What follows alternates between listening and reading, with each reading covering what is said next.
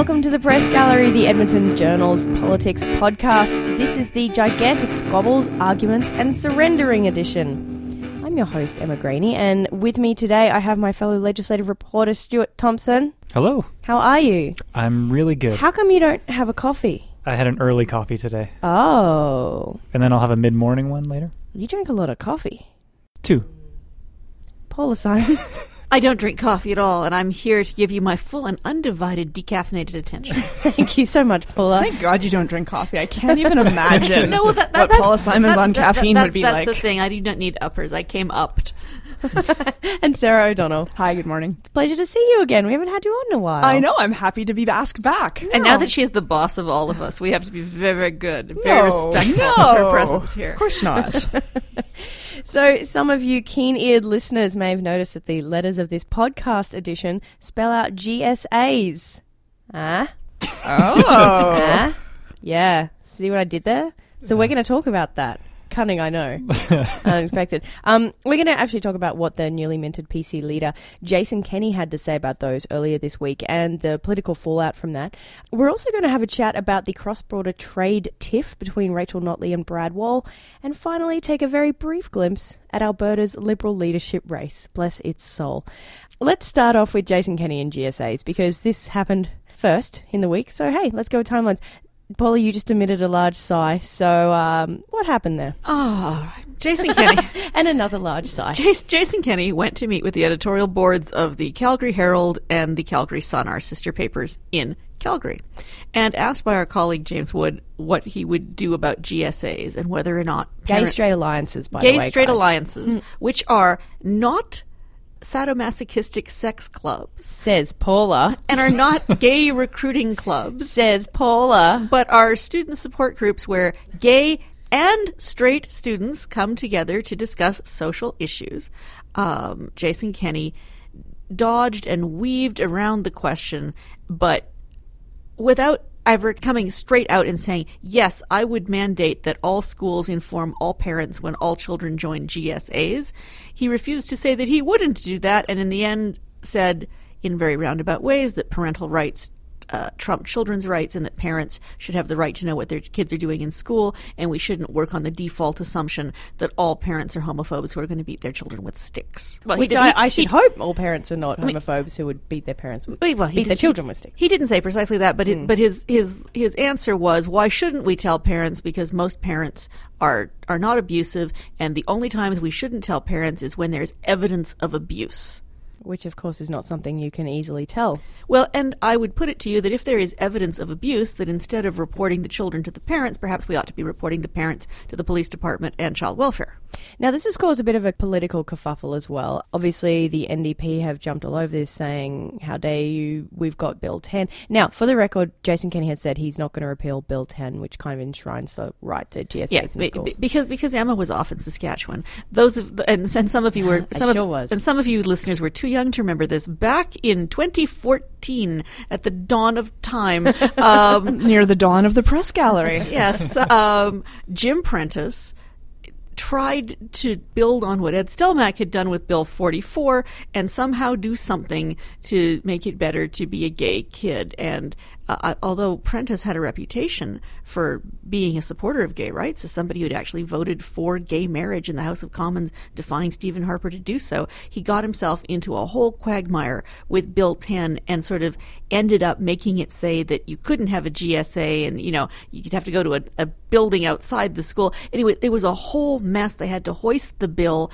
It was, uh, it was one of Prentice's major political pratfalls, and it was one of the series of unfortunate events that led to the collapse of the Tory dynasty. So you would think that uh, Jason Kenney would not want to relitigate this file, would just want to leave David Eggen, the current education minister, to deal with the fallout of this. I can't imagine what the upside is for Kenney in in reopening this can of worms. Whenever he's asked about it, he- he tends to just tell the story of this kid who, a mother who came very upset to talk to him about her autistic child, who it turns out was having, um, I guess, sexual identity issues or something like that. No, I mean, the story is that this is a a twelve year old who at school they were referring to the child by by one, Oh, right. but letting letting the kid come to school and, and dress like a boy.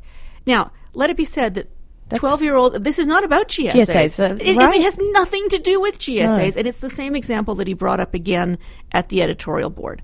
Um, there is a huge difference between dealing with a special needs 12 year old, uh, where you want to have a co- constructive relationship with the parents at home. That's an entirely different kettle of fish than telling 16 year old high school students that they can't have a social support club. You know, it's interesting. I was talking with our, our young colleague, Claire Theobald, um, who told me a story about going to cover GSAs back in 2014. And she went to visit one at Jasper Place Composite High School in Edmonton.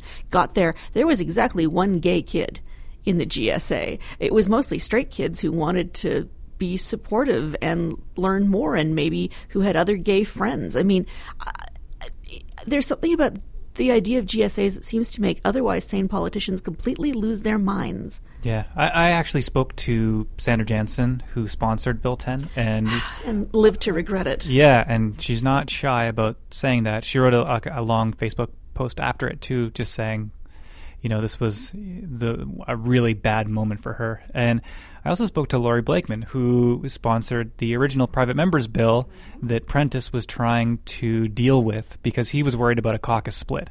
And I think that was the, you know, a private members bill. Usually you, the leader will allow the MLAs to vote their conscience. And uh, Prentice didn't want anyone voting their con- conscience on this because it would make the Tories look intolerant if people were voting against the, the bill. And they both said something to me that I don't know if it's true or not, but I, I think this is the big dilemma right now. Uh, they they both said something along the lines of, Jason Kenney has been in Ottawa for a long time, same as Jim Prentice had been in Ottawa for a long time, and maybe they have an idea of Alberta or had an idea of Alberta uh, that is no longer true. And uh, Laurie Blakeman said specifically, he's appealing to a very narrow band of people right now, um, and maybe thinks it's larger, or maybe he thinks I need to win a leadership race with predominantly Wild Rose voters uh, when this new party forms, or if this new party forms. So you could say that uh, this is the same debate as we had last time in the G- GSAs, and that Kenney is stepping on the same bear trap, or th- this could be a different debate. And I, I, I can't remember the, the, the title of it, but Colby Kosh wrote a really interesting column about this, about the sheer pace of social change in the Western world right now. And for a lot of us who live in downtown Edmonton, it's natural and we don't see it as a, a bad thing. And we almost see it as an inevitable thing. Like social change is a, a sort of a slow rolling process that won't stop and leads towards justice. And I think there may be and, I don't know how big this uh, amount of people is or how big this electorate is, but there could be a large group of people who are saying, Jesus, can you slow down? Can you let me figure out gay marriage before you move on to this bathroom debate? And I, I think that is something that maybe we aren't. You know, when you live in the cities, I think you you see these debates in a different lens, and maybe the speed of it is what's causing problems here. And maybe Jason Kenney is speaking to that crowd who are saying, well, first of all, I'm a parent. I should know what my kids are up to. And second of all, especially with all of this debate going on that I don't particularly understand and that I don't particularly have a, a horse in the race, because I always think of Derek Fildebrandt saying, you know, social issues aren't even in the top 100 of issues that he cares about. He cares about uh, light bulbs and carbon tax and fiscal matters. And I, that, I think, is a fair thing. If you are worried about finances and fiscal matters, then this whole debate is something that I think that maybe you see it as a distraction or something that is not massively important to you. And I, I don't know how big that part of the electorate is, and I think that Jason Kenney is speaking to that. And I don't think we should necessarily say this is the same as what happened in 2014, because the idea of having GSAs may seem like a different debate than the idea of we have GSAs. Parents just need to know if they're happening or not. I think it's useful for the NDP that uh, Kenney has gotten into this because it does distract from the fact that they were taking some heat on this file as well. Um, Education Minister David Eggen has been. Uh, had the policies that these schools, all the schools were supposed to present on their LGBTQ, uh, I guess, support and accommodations isn't the right word, but what they are doing to create, you know, positive environments. And uh, those hadn't been released yet. And I know our uh, colleague Janet French has been waiting and waiting and waiting for those policies to be released. And so the fact that now we're talking about a different aspect of this and not talking about, okay, but when are we going to hear from the government further on what's the status of the policies and what are you going to do to uh, the schools that, their school boards that don't meet your standards yet? What's going to happen to that? We know from the independent report that was put out and the ministerial order on the two schools run by the Baptist Christian Education Society west of Edmonton that those have been more prominent. But yeah, we're still we're still waiting. So meanwhile, the minister gets to then shake his fist at Jason Kenney, and uh, that's great. But meanwhile, what's going on with the other stuff? No, but absolutely. I mean, this was a hot potato of an issue that Eggen was getting bogged down in, taking a lot of heat from the LGBTQ community for not moving quickly enough. Now he gets to position himself as the champion again.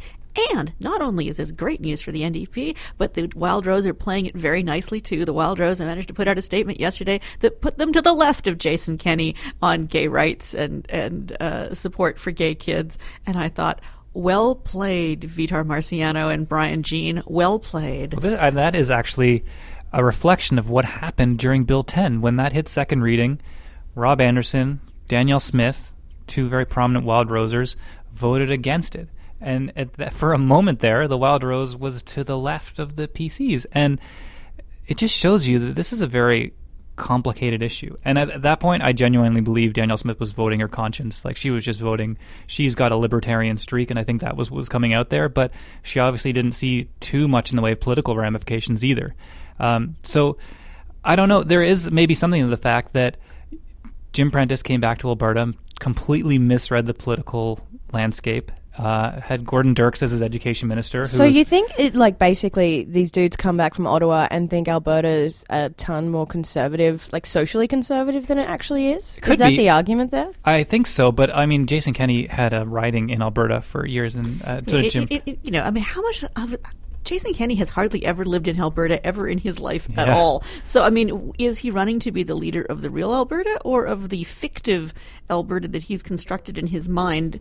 Uh, Yeah. You know, it, it, and a lot of his He's- guys he's are been old. talking to con- he's been talking to conservatives though, right? I mean, that's what he's been doing since he got onto the provincial scene. He's been talking to conservatives. He hasn't necessarily been talking to all Albertans because that hasn't been what his campaign is. So, that, Well, who knows that- what he's hearing? I, I did have an email from um, from a lady the other day who was at the PC Leadership Convention, and she was saying about how she got involved in politically involved just because she saw that the Jason Kenney movement was something different, and she was actually shocked at the different faces and different voices she was seeing there, including a lot of young gay men, and that really surprised her. And she's like, Jason Kenney has brought together these folks who didn't care about politics at all before, and now they're suddenly getting involved, which I thought was really interesting. That is the the Jason Kenney paradox: is that Mm. he attracts a crowd that looks more diverse than the NDP crowd, and it's bizarre when you look at it and you go to his speeches, and it's it's just unbelievable the different people that go there. And I think part of that is that he was the immigration minister, so he's made a lot of connections in a lot of communities that you wouldn't necessarily find yourself in if you didn't make a, an attempt to get there. Um, but it is it's very interesting, and I wouldn't underestimate him on that front No, either. and I certainly wouldn't co- depict Jason Kenney as a you know an old school Lake of Fire homophobe. I mean, he made the point to the Calgary Herald editorial board that as immigration minister, he worked hard to bring in uh, refugees who are fleeing uh, gay persecution in countries such as Iran. Um, I don't want to tar him with you know with the with the brush from the lake of fire. That said, I think past performance indicates that in Alberta, if you look like you are beating up on gay kids, uh, no matter how you phrase it, you don't come across well. And, and the bottom line is gay straight alliances work as safe places, both for uh, gay kids and for straight kids who want to be allies, because they're not being ratted out to their parents. And it's really hard to know. I mean, you're going to put the onus on an educator to be able to surmise which parent is going to flip out if they find out that A, their kid is gay, B, their kid has gay friends, or as since, as I say, the majority of kids who belong to gay straight alliances aren't actually gay at all. I mean, what are you notifying their parents of? Yeah. I mean, that, that they're having a bake sale? That they're that they're running a pink shirt day at school. How dare they? You know, I, I would just like to say no one ever warned me when my daughter joined improv, and it's became, and it, it you know it's it's a problem. Don't say that. Yeah, it, it, it's it's it's a gateway. You know, I mean, yeah, She's up on the stage now. She's on Broadway. she's producing her second Fringe play at this coming Fringe festival. See, this is the problem. So I want to um switch which switch gears to a bit of a spat. I love that word. Bit of an argument, bit of a squabble, bit of a tussle between um Rachel Notley and Brad Wall. Now this all comes back to Monday when Brad Wall sent a bunch of letters to energy companies. Um, we know of one to Whitecap Resources, and said. Hey, y'all should come to Saskatchewan. We'll give you some tax breaks. Hey, we'll even cover some of your relocation costs and put you up in government buildings if you want, because we would love to have you in the land of, I don't know, wheat and honey or something. Anywho, this was not particularly well received uh, by Rachel Notley, and she has since said that Brad Wall and the Saskatchewan Party are breaching the New West partnership and other trade agreements by trying to lure businesses from Alberta to Saskatchewan. Stuart, we've had this discussion. Having having lived and worked in Saskatchewan for, a good four four and a half years, uh, covering politics, I really love watching these arguments between Rachel Notley and Brad Wall. It just brings me such joy, and I don't really know why. I just love to watch it. Is there going to Yeah. be political fallout from this? The, the previous discussion we had on this was about the budget, and that was just right after I had watched Rachel Not- Rachel Notley get up at the podium in the legislature media room Yeah. and just rip the Saskatchewan budget to shreds. And I said at the time, and uh, there's a really good piece in Maclean's by um, two U of C economists arguing that Saskatchewan is taking the hard medicine that Alberta avoided, and if you are Rachel Notley and you're looking at your base in Edmonton and you're thinking, yes, let's attack Saskatchewan and that'll get us uh, rallied up and maybe get us some more votes. I don't know if that's true because there are people, and these economists I think are reflecting what other people will see is that Saskatchewan's making an earnest effort to get their finances under control, and the NDP is laughing at that as if that's the biggest absurd thing they could imagine that you would maybe raise some revenue and make some cuts because you have a deficit. And wherever you stand, I don't know if that attitude is going to play very well. And uh, now, increasingly, it's looking like this is just turning into them sniping each other. And I actually was comparing it to if you're a fan of hip hop, there there's a lot of beefs that go on in hip hop, and this really is like you know Drake versus Meek Mill, where one of them releases a track. And then you go, oh, that was pretty good. That was a pretty good diss by Drake there. And then everybody starts wondering, like, when's the reply going to come? When's this going to happen again?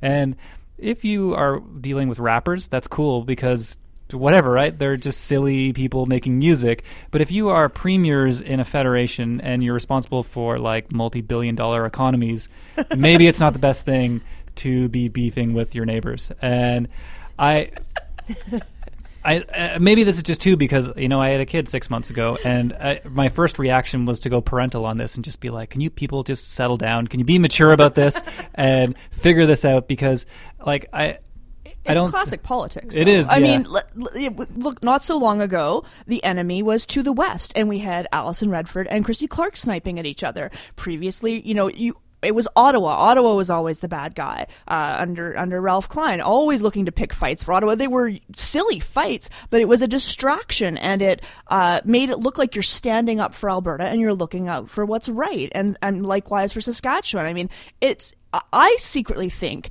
they like email each other back and forth and be like, okay, I'm going to say this, and then you're going to say this, and, Yeah. and I'm, I kid, of course, I'm Yeah, sure but- they but- don't, but, but, it would be it's- great if but it's a mar- it's a marketing thing, just as Yes. when you're selling rap records. Yeah. Um, so I this has reminded me. I mean, what they are actually doing, though. I mean, what Saskatchewan by sending out this email it, it's a classic thing that happens all the time in the i was much more used to seeing it in the us where you know individual counties would each offer tax breaks and they'd try to lure the big company. They'd all you know there'd be these various races either state by state or county by county by who could provide the best incentives. Um, i remember the county i lived in in york county providing all these incentives to get muzak you know the elevator music company to come to york county. And they were excited because they beat out other counties for this and you know it, that was you know smaller potatoes but it just I haven't seen that nearly as much since I came back to Canada, but this was one of those moments where I was like, well, that is very American, that whole like trying to, you know, out compete each other um, by offering various incentives. I, just like to say, like, you know,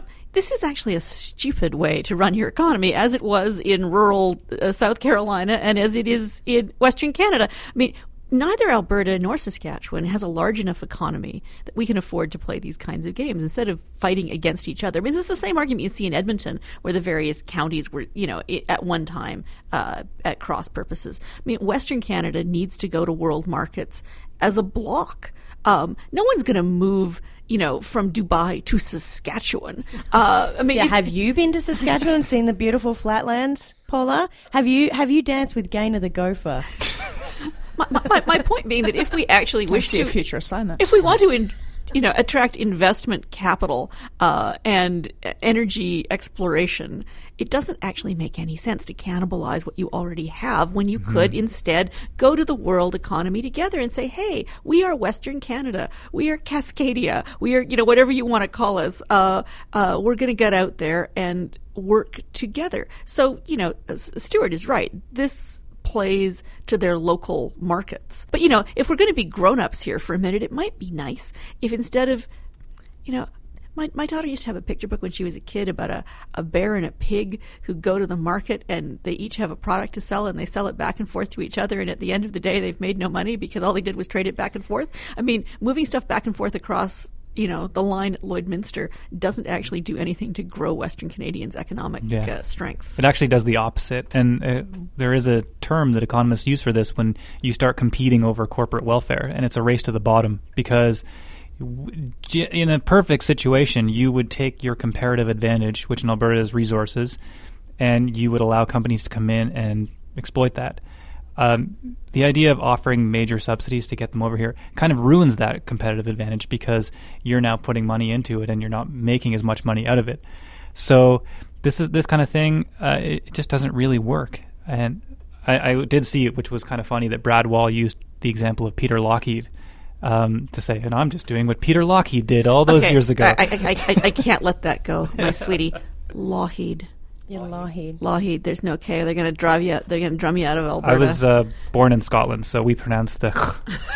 it's, just, it's always going to happen. And when I was in Halifax, there is the McKay Bridge, and it was always the Mackay Bridge in my household, and I just have to take it where I go. That's fine, Stuart. It's fine. It's fine that you're an immigrant. Paula, stop picking on him. Um, you know, politically though, I, I guarantee you this played really well in Saskatchewan because when Brad Wall stands up for Saskatchewan, it seems to be received extremely differently than when Rachel Notley stands up for Alberta. And I don't know why that is. It, it just, or, or at It's a least smaller place. it is a small place, and he enjoys a lot of um a lot of popular support. Although he did get booed at the uh, CFL week the other week, just after the budget. I don't think Brad Wall's ever been booed in his That's life. That's interesting. I didn't hear that. Yeah. It'd be interesting uh, if any polling companies out there would do a poll of Brad Wall's approval rating in Alberta. And uh, the other thing I know from being Scottish is that when you are in the smaller country that's attached to the larger country that is uh, England, a world power, you have an inferiority complex. And I think that, you know, I've lived in a lot of places that have inferiority complexes. And I think in Alberta, we have that to the east, to Ontario, and to maybe a little bit to BC. Uh, in Saskatchewan, I think there is one that exists. Oh, absolutely. So, They're like the li- little, little brother that tags along, going, "Hey, Alberta! Hey, hey, what are you doing, guys? Can we? Can we? Hey, hey, Alberta! Hey, guys!" and taking it back That's to Saskatchewan. uh, one of the better uh, diss tracks in rap history is Tupac's "Hit 'Em Up," where he doesn't. He only does a little verse, and then he says. I'm gonna get my other guys to do the rest of this because I'm. It's beneath me to even be on this track, and that. I mean, if I were Rachel Notley, that's what I'd be doing. I would just be letting this this pass. We should all base our political decisions on on rap. It's well, I mean, it's, it's the same way that late last week she did with Kevin O'Leary, right? We didn't get to talk about that last week, but when you know when O'Leary called her, let me get the phrase right, a vicious. Uh, poison, a vicious, toxic, poisonous cocktail of incompetence and mediocrity. I think I have that more or less Pretty close. correct. Um, Notley was like, "Oh, those wacky people in that wacky race. I'm not really paying any attention to what they're saying, and you know, they're just doing little stunty things to get attention, and I'm not going to be part of that." And I thought. that was just that was just pitch perfect. That's that that I'm going to call that you know the Tupac maneuver from now. on. Well, she, she, it was interesting though. She did weigh in. I thought a lot, a lot more heavily on this whole um, saying that they've breached the new West trade agreement. I thought that she used much stronger words than usual. But also this time last year, of course, post budget, they were having a scrap about the um, beer. About the beer subsidies, right? So it seems like just every single year after Alberta does something, just before the Premier's Conference, which is coming up in July in Edmonton, Rachel Notley and Brad Wall just get into fisticuffs about something. and now, just briefly, I want to move to the Liberal leadership race, which I'm sure is on everyone's radar here in Alberta. She said to silence in the room. but we did have an interesting development this week. Well, I, I was off for a couple days. I was sp- spring break with the kids, and I came back to uh, find out that Nolan Crouse had uh, briefly entered the race. And well, I knew that from previously, but uh, now is no longer in the race. He was the star candidate, the mayor of St. Albert, uh, you know, the chair of the Capital Region Board, uh, somebody who has a fair bit of public profile, at least in the capital region, uh, and who sort of spent the last couple of months, oh, I have an important announcement. Oh, I'm going to be making this other important announcement. Uh, and so I was quite surprised when he pulled out. Then the rumor, which which Stuart and I traded feverishly for 20 minutes, uh, was that Thomas Lukaszuk, the former uh, Conservative deputy premier, was going to throw his hat in the ring uh, for the Liberal leadership. Uh, that was that was a really excellent rumor that sadly was uh, in no way true. So that, did, that that didn't stop us from. You guys both talked to Lukaszuk about it, right? Uh, Yeah. yeah. I chatted him uh, over Twitter DM, and his response to me was "LOL." So I, it doesn't look like it's going to happen. he, I mean, he said this to James Wood too. I think that he was enjoying the attention for a little while there. Uh, Thomas Lukaszuk enjoying attention. I, I, I, there was like there was a lot of talk on Twitter about it maybe happening, and he said, you know, there may be other opportunities, and I said, so what, like, you know, a zombie PC party or the Alberta party or whatever, and he said, oh, maybe a combination of all those things or Yeah. something, and so I mean, we've heard talk about this, and the the hole they're trying to fill is this sort of pro- socially progressive, um, fiscally not the NDP uh, party of Alberta, uh, and that you could you could make an argument that that could have been the Liberals Uniting Um, the center. yeah, and uh, Jason Kenney will tell you that he wants to unite the center, and Ah, yeah, everybody wants this. Yeah. yeah, and the NDP will tell you that they've got two pipeline approvals and that that should get them the center. Um, so I think we're going to have a lot of battling for the center, and uh, I, can't, I can't imagine that a new party will get it unless it's this uh, party made up of the two other right wing parties. Now there are two names out there. The um, the Liberal Party won't confirm them until things wrap up. Uh, today, I think, is the deadline, March thirty first. Yeah. Um, but the two other names out there from Calgary folks, right? Yeah, David Khan and Kerry Cundal. Kerry Cundal ran uh, federally for the Liberals, and uh, David Khan ran provincially for the Liberals in the in the last uh, provincial election. Uh, I saw an interview that he gave at the time, which sort of ironic, where uh, he was hoping to be the first out gay MLA. Um, that didn't work out for David Khan because a number of, of NDP MLAs have, have beaten him to that distinction. Um, but he's young, progressive, photogenic, uh, South Asian, gay.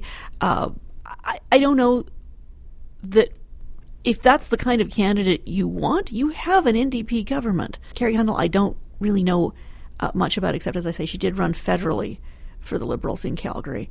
Uh, but it's fascinating that there's no one from from Edmonton, from the whole capital region, who There's no one really from Alberta looking at that list that really wants to take uh, well, wants you know, to take a stab at and it. I think the Liberal Party is it's done. I mean, we, we wrote we wrote the epitaph for the Progressive Conservative Party two weeks ago, but I think it's time to write the epitaph for the Liberal Party. I mean, when Nolan Crouse looked like he was running, there was like, oh, okay, maybe it's got a pulse, but um, but I, What- what is the point? I mean, this, I think that is the big question you ask yourself as a party. You say, what is the question that we are the answer to? And I think Jason Kelly, uh, Jason Kenney, has a pretty compelling response to that. And it's been years of uh, splitting votes on the right, and the NDP had a extraordinarily compelling response to that during the 2015 election.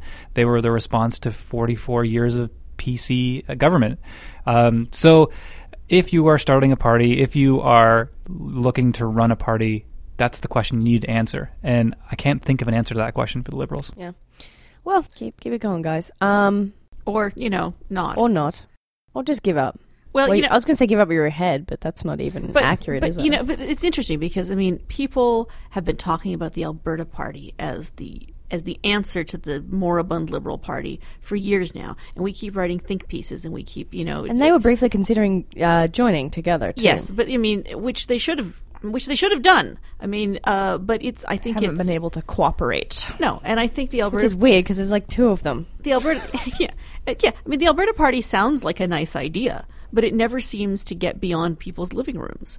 I think everybody in Alberta politics agrees that the center is where most Albertans are, uh, and yet we look like we're going to be going into probably the next election cycle with a right party and a left party, and and nobody in the center. So everybody is going to, as Stuart says, claim claim the center. It's going to be an interesting conjuring trick Yeah. taking us back to the GSA argument earlier. How do you make that argument and still pretend that you're the centrist alternative? And to our regular segment, good stuff from the gallery. Tomo, what do you got for us, mate? Uh, this is a piece that has just refreshed on my phone, so the title went away. Um, this is a piece on Vox.com, and I actually recommended a book by Yuval Harari called *Sapiens*. Uh, he's written a new book, which is kind of less about the history of mankind, more about the future. Uh, and this is a conversation between him and Ezra Klein, uh, the founder of Vox, about artificial intelligence. And I've written about this a couple of times. What is AI going to do to humans, or how are humans going to use AI?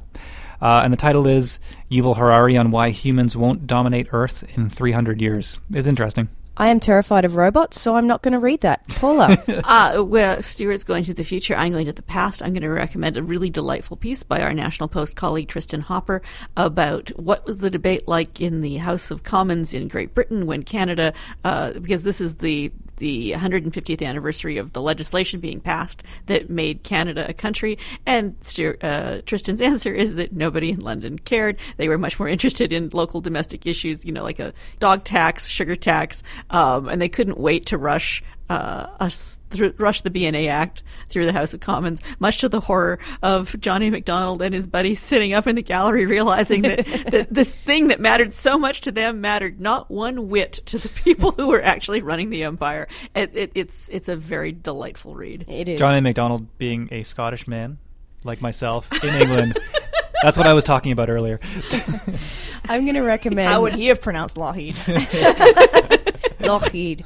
Um, I'm going to recommend a piece in the National Post as well. Uh, it is called "The Cotter Coming Back to Newfoundland." Uh, it's actually by my former editor at the Northern Pen, where we used to work in St which is the northern peninsula of Newfoundland, which of course was absolutely decimated when the cod moratorium kicked in. Erin knows the fisheries like you would not believe. After having spent four years on the northern peninsula of Newfoundland, it does just kind of happen. But it is a fantastic read. Very, very good, very informative, and hopefully some good news for uh, Newfoundland, which of course has been hit hard by the oil price crash as well and has an unemployment rate around 20%. So unless there's you, that. unless you're fishing for shrimp. Unless you're fishing for shrimp, which have been eaten by all the cod, which are coming back. So, Sarah. I want to recommend another podcast. This may be something that you know people who love podcasts have already checked out, but it's uh, S Town is the short form. I won't pronounce the full name because that's rude on the uh, podcast. But it's from the folks who did Serial and This American Life, and I like it because what attracted me to it. It's about a small southern town, and uh, this reporter goes down this rabbit hole with this phone call from this very odd duck and uh, about what he says is a murder that's gone unpunished and unsolved. So Brian Reed starts looking into this, and it's it took him like he looked into this town for a couple years, and it, it's zigging and zagging. So I'm, you're able to binge listen to it. All seven episodes are up. I'm now on episode five. It's gone in a direction I did not expect it to go, and I just don't know where it's going to go next. So I can't say that it will reach a satisfying conclusion because I don't know. I haven't listened to it. So you all could get to the end and go like, "What was O'Donnell talking about? This is garbage." And I may feel that way too, but I don't know. But right now, it sure is interesting, and uh, it's been a fun listen, there's some real characters in this story, and it's real life, not fiction. So that's what makes it fascinating. Right on. Thank you guys so much for joining me, Stuart, Paula, and Sarah. You can find all the episodes of the Press Gallery at edmontonjournal.com. You can also subscribe to our SoundCloud, iTunes, and TuneIn Radio. Hope you join us again next week, this time on the Press Gallery.